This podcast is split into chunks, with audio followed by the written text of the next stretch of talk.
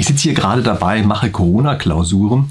Das heißt, ich denke mir Klausuren aus, die so ein bisschen anders sind als sonst immer. Dann habe ich mir gedacht, unter meinen äh, Zuschauern sind doch jede Menge Studenten, gebe ich doch einfach ein paar schlaue Tipps, wie man am besten für solche Klausuren lernt. Und ich bin jetzt zufälligerweise gerade gleichzeitig in Kontakt mit einem anderen YouTuber gekommen, nämlich mit Niklas Steenfahrt. Der hat den Kanal, da gibt er jede Menge so Studietipps in verschiedensten Weisen, also macht auch jede Menge interessante Sachen, aber das macht er insbesondere eben auch.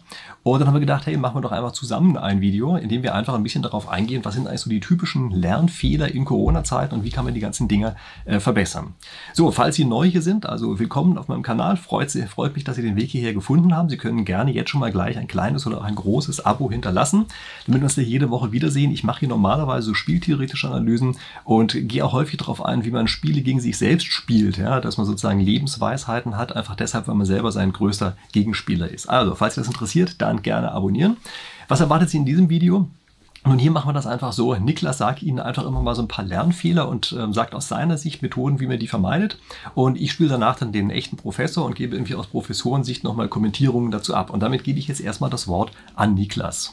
Ja, hallo zusammen von meiner Seite. Ich bin selbst Riesenfan des Kanals, deswegen freue ich mich natürlich sehr, dass ich hier sein darf. Ich hoffe, es ist okay, wenn ich für meine Beiträge trotzdem mit der Kanalkultur breche und euch alle duze.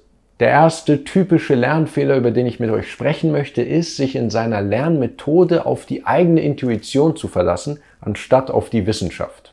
Insbesondere möchte ich über Active Recall sprechen. Das ist die erstaunliche wissenschaftliche Erkenntnis, dass wir beim abgefragt werden besser lernen als beim Lernen selbst. Und wenn ich wir sage, dann meine ich mich, dich, jeden einzelnen Menschen. Vorsicht vor der subjektiven Selbstwahrnehmung, wie man am besten lernt, dem angeblichen Lerntyp.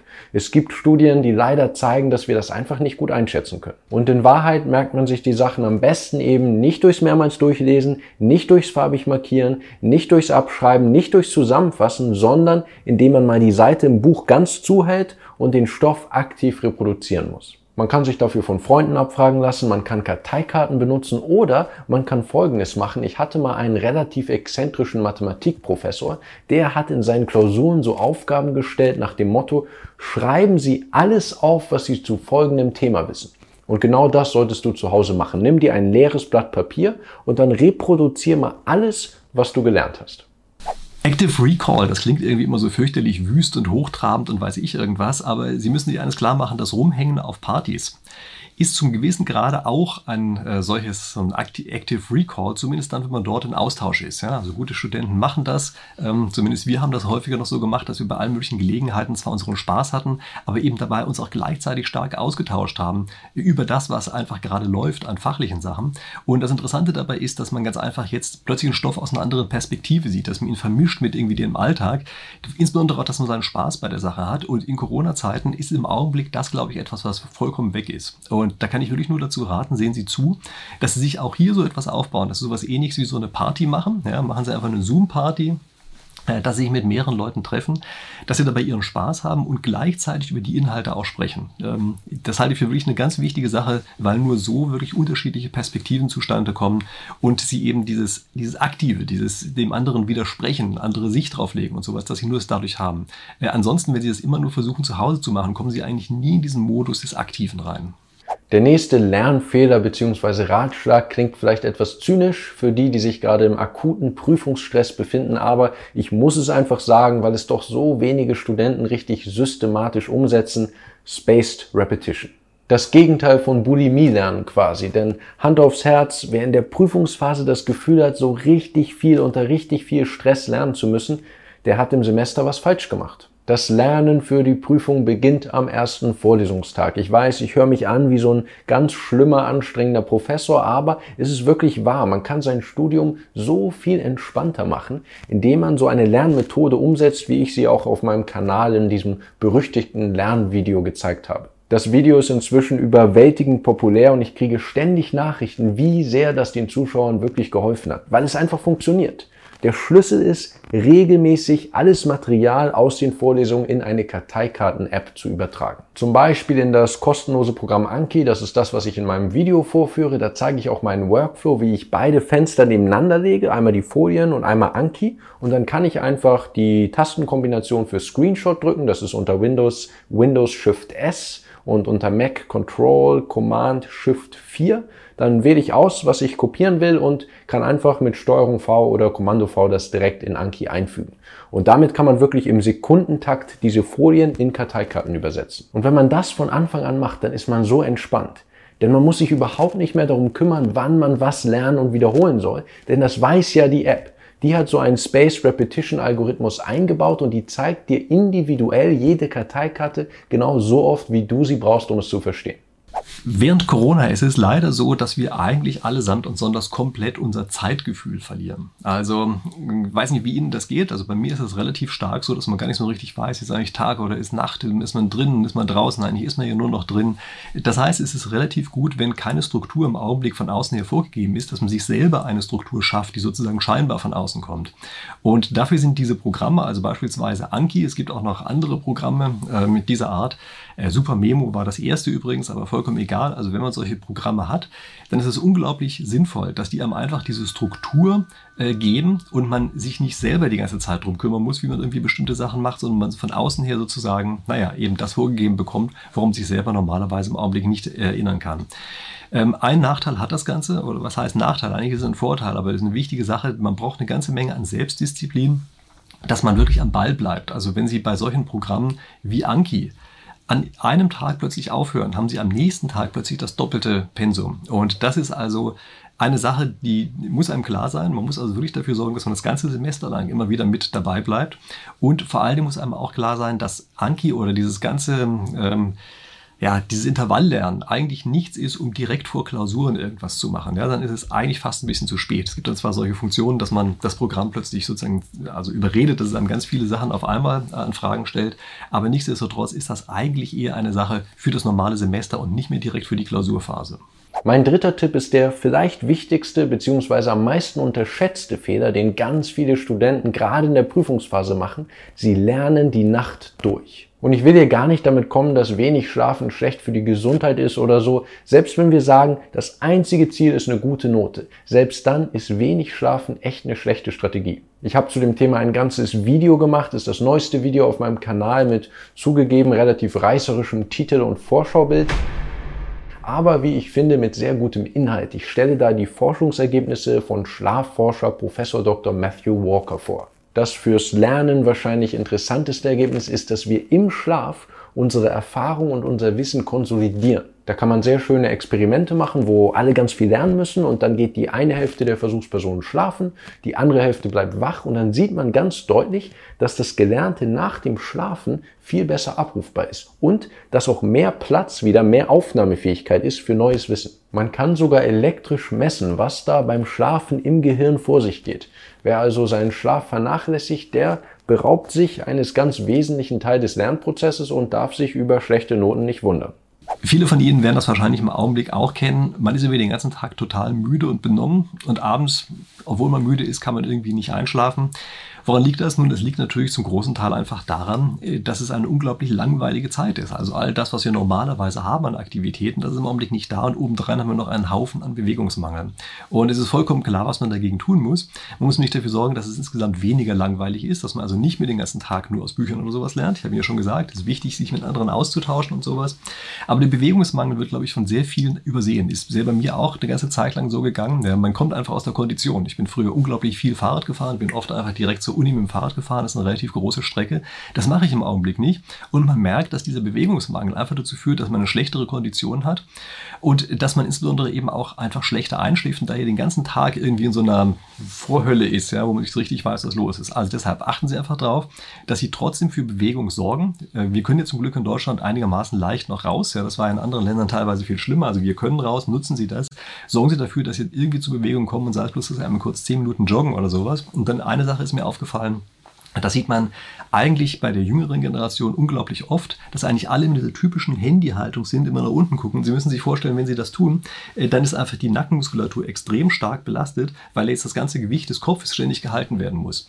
Und das führt für meine Begriffe dazu, also meine ich das zumindest an meinen Studenten beobachtet zu haben, solange wie man die noch ähm, ganz normal im Hörsaal gesehen hat, äh, dass sehr viele Leute Verspannungen haben und einfach Rückenprobleme in früher Zeit bekommen. Deshalb kann ich wirklich nur äh, den Ratschlag geben, ein sozusagen spießiges, aufrechtes Sitzen sorgt dafür, dass man wirklich am Ende wesentlich besser äh, sozusagen durchkommt, weniger Schmerzen hinten hat und besser auch schlafen kann übrigens. Der vierte Lernfehler ist, sich zusammenzureißen. Ich spreche oft darüber auf meinem Kanal. Ich bin großer Fan von Büchern wie Atomic Habits von James Clear.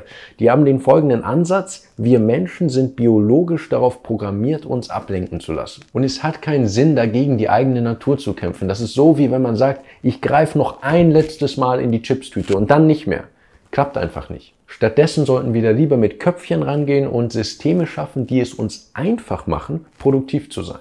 Das heißt zum Beispiel Handy ganz aus oder in ein anderes Zimmer. Das heißt auch ganz klare Strukturen, wann man lernt und wann man nicht lernt. Diese Entscheidung sollte man nicht ständig wieder treffen müssen. Das ist sehr ermüdend. Ein bewährtes System des Zeitmanagements ist da die Pomodoro-Technik. Das ist im Prinzip nichts anderes, als zu sagen, ich stelle mir einen Timer und dann lerne ich ganz streng für 25 Minuten. Nach 25 Minuten muss ich aufhören und 5 Minuten Pause machen.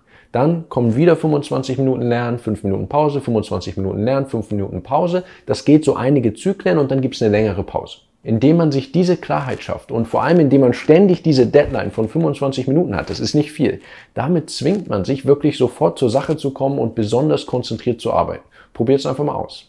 Ich konnte ursprünglich eigentlich mit Pomodoro nicht sehr viel anfangen. Also das ist so eine Sache, habe ich oft von gelesen, ähm, war irgendwie nicht so ganz das Richtige für mich, dafür konnte ich nicht viel sagen. Das Komische ist, äh, die Corona-Zeiten sind Zeiten, in denen plötzlich alles virtuell geworden ist, wirklich alles virtuell. Und ich muss ganz ehrlich sagen, dass ich seitdem ein wenig genieße, Dinge plötzlich wirklich haptisch in der echten Welt zu haben. Also ich habe hier zum Beispiel so einen Wecker, äh, den zeige ich Ihnen einfach mal, ja, wenn man den aufzieht, der tickt richtig, äh, den kann man in die Hand nehmen, der hat sogar so eine Zeitscheibe oben drauf. Ähm, wenn ich den laufen lasse, dann hat er ein richtig schönes, lautes Klingen. Äh, ich kann wirklich nur den Ratschlag geben, so eine Sache tatsächlich einfach mal auszuprobieren. Dieser Wecker gibt einem das Gefühl der Dringlichkeit, also dieser Zeitstrukturverlust, den wir im Augenblick haben, Corona-Zeiten, äh, der verschwindet damit, weil wir die ganze Zeit das Gefühl haben, diese Zeitscheibe verschwindet auf diesem Wecker. Das gibt etwas Dringliches, auch dieses Ticken. Und äh, es nimmt einem, wie gesagt, etwas raus aus dieser virtuellen Welt und holt einen zurück in die echte Welt. Also ich kann das wirklich nur empfehlen, das mal mit einem echten Wecker zu probieren. Ich würde es nicht mit einer App machen, äh, weil das auch wieder so ein virtuelles Zeug ist. Besorgen Sie echt einen Kurzzeitwecker, der wirklich vor sich hin tickt und am Ende halt ein rasselndes Geräusch von sich gibt. Eine Sache ist ganz wichtig, wenn man früher fertig sein sollte mit dem, was man sich dort vorgenommen hat, fangen Sie nicht an, dass während dieser Wecker noch tickt, äh, Sie währenddessen plötzlich daddeln. Äh, es muss im Gehirn verbunden sein. Äh, dass man sagt, solange es tickt, arbeitet man nur konzentriert und macht kein Handygedöns oder irgend sowas. Ja? Also das heißt, für den Fall, dass Sie vorher fertig sind, dann stellen Sie Ihren Wecker halt manuell auf Null, lassen ihn klingeln. Dann ist sozusagen das Bewusstsein da, jetzt ist diese Arbeit einfach durch. Dann machen Sie Ihre fünf Minuten meinetwegen Handyzeug oder sowas, wenn es sein muss. Also rumhüpfen wäre wahrscheinlich besser, aber wenn man es mit dem Handy macht, ähm, ist es wahrscheinlich besser, als wenn man keine Pause gemacht hätte. Und danach geht es wieder weiter mit der nächsten Phase. Also keinesfalls während der Wecker tickt, ähm, eben diese anderen Spielereien machen. Das waren meine vier persönlichen Lieblingslernfehler bzw. Lerntipps. Ich hoffe, es war in irgendeiner Form interessant oder nützlich, vor allem mit den Kommentaren noch dazu von Professor Rieck. Jetzt hatte ich allerdings persönlich das Glück, mein Studium selbst vor der Corona-Zeit abzuschließen. Ich habe diese berüchtigten Corona-Klausuren also selbst nie erlebt, aber ich glaube, Professor Rieck hat da noch ein paar Insider-Infos zu dieser besonderen neuen Prüfungsart. Es gibt eine Besonderheit in der äh, Corona-Zeit und das sind diese Corona-Klausuren. Ähm, sehr viele Universitäten machen das in diesem Semester so, dass es Open-Book-Klausuren gibt. Das heißt also, man darf alles, was man sich wünschen kann, verwenden. Man darf auch das Internet verwenden. Also eben sozusagen noch besser ist nicht nur ein Open Book, ist Open Internet, was man da hat. Und ähm, das ist etwas, äh, was neuartig ist. Also die meisten kennen das wahrscheinlich nicht. Weder die Themensteller haben sehr viel Erfahrung damit, ähm, noch diejenigen, die diese Arten von Klausuren schreiben, also Sie als die Studenten. Und äh, das bedeutet, man muss hier im Augenblick so ein bisschen mit der Stange im Nebel stochern. Ähm, paar Tipps dazu. Sie müssen sich klar machen, am Ende sind Themensteller doch zum gewissen Grad unkreativ. Also es wird natürlich am Anfang immer erzählt, ja, das sind lauter Transferaufgaben, es wird alles irgendwie anders und sowas. Vollkommen anders kann es eigentlich nicht werden. Ganz einfach auch schon deshalb, weil es viel zu schwierig würde. Also diese typischen Transferaufgaben sind eigentlich nichts für Klausuren sondern die sind eigentlich etwas, wo man ein bisschen längere Zeit braucht. Das heißt, die sind für Projekt- oder Hausarbeiten eigentlich gemacht. Natürlich kann auch in der Klausur zum gewissen Grad Transfer vorkommen, aber diese Transferleistung muss ganz einfach immer geringer sein, als wenn Sie eben den ganzen Nachmittag Zeit hätten, darüber nachzudenken oder sogar mehrere Wochen Zeit haben, wie bei einer Hausarbeit. Das heißt also, sehr viele Professoren werden hier dazu übergehen, letztlich Zeitdruck als ein Stilmittel zu verwenden. Also das muss Ihnen klar sein, dass man sozusagen verhindern möchte, dass Sie durch die Gegend surfen, einfach dadurch, dass eben die Klausuren wirklich vollgeballert sind und Sie die ganze Zeit irgendwie unter Strom stehen und irgendwas zu machen, äh, irgendwas machen müssen. Äh, Sie müssen sich weiterhin darauf gefasst machen, dass diese Klausuren irgendwie anders werden. Also sind wahrscheinlich schon aufgefallen, dass in Corona-Zeiten alles immer irgendwie anders ist und das ist bei den Klausuren auch so. Das heißt, es werden wahrscheinlich solche Dinge reinkommen, wie dass es zum Beispiel mehrere unterschiedliche Klausurtypen gibt. Also es sieht dann nicht jede Klausur für jeden gleich aus, ja, sondern es gibt zum Beispiel zehn verschiedene Klausuren. Da müssen Sie ein bisschen aufpassen, ähm, damit man eben nicht einfach mit anderen zusammenarbeiten kann. Sie müssen sich auch darauf gefasst machen, dass wenn Sie äh, vor Ort schreiben sollten, was manchmal passiert, dass es eine sehr, sehr ungewöhnliche Situation sein kann, wenn man plötzlich in einer Messehalle schreibt oder sowas. Also das kann einen schon dadurch ein bisschen durcheinander bringen, weil vielleicht auch die Abläufe drumherum nicht so toll organisiert sind. Und wenn Sie zu Hause schreiben, sollten bei so einer typischen Online-Klausur, dann müssen Sie vorher unbedingt richtig geübt haben, wie man diesen Upload richtig macht. Ja, also das Abfotografieren der Klausuren, was Sie äh, geschrieben haben und der Upload davon, das müssen Sie unbedingt vorher geübt haben. Die meisten Universitäten bieten dort solche Probeklausur an, wo man das ausprobieren kann. Und das würde ich auch dringend sagen, dass Sie das machen. Ich würde sogar eigentlich fast empfehlen, besorgen Sie sich für die Zeit einen Scanner. Also sei es, dass Sie sich irgendwo einen ausleihen, wenn das irgendwie geht, oder meinetwegen, dass Sie sich vielleicht sogar einen kaufen. Ich glaube, das lohnt sich wirklich, weil damit einfach die Sachen in besserer Qualität eingelesen sind, auch schneller eingelesen sind. Und Sie müssen sich auch vorstellen, wenn jemand, der eine Klausur korrigiert, äh, lausige Handyfotos davon bekommt, dann ist der schon deshalb sauer, weil es einfach so schlecht lesen kann. Also ich würde sagen, sich einen Scanner zu besorgen, ist wahrscheinlich gar keine ganz schlechte Idee.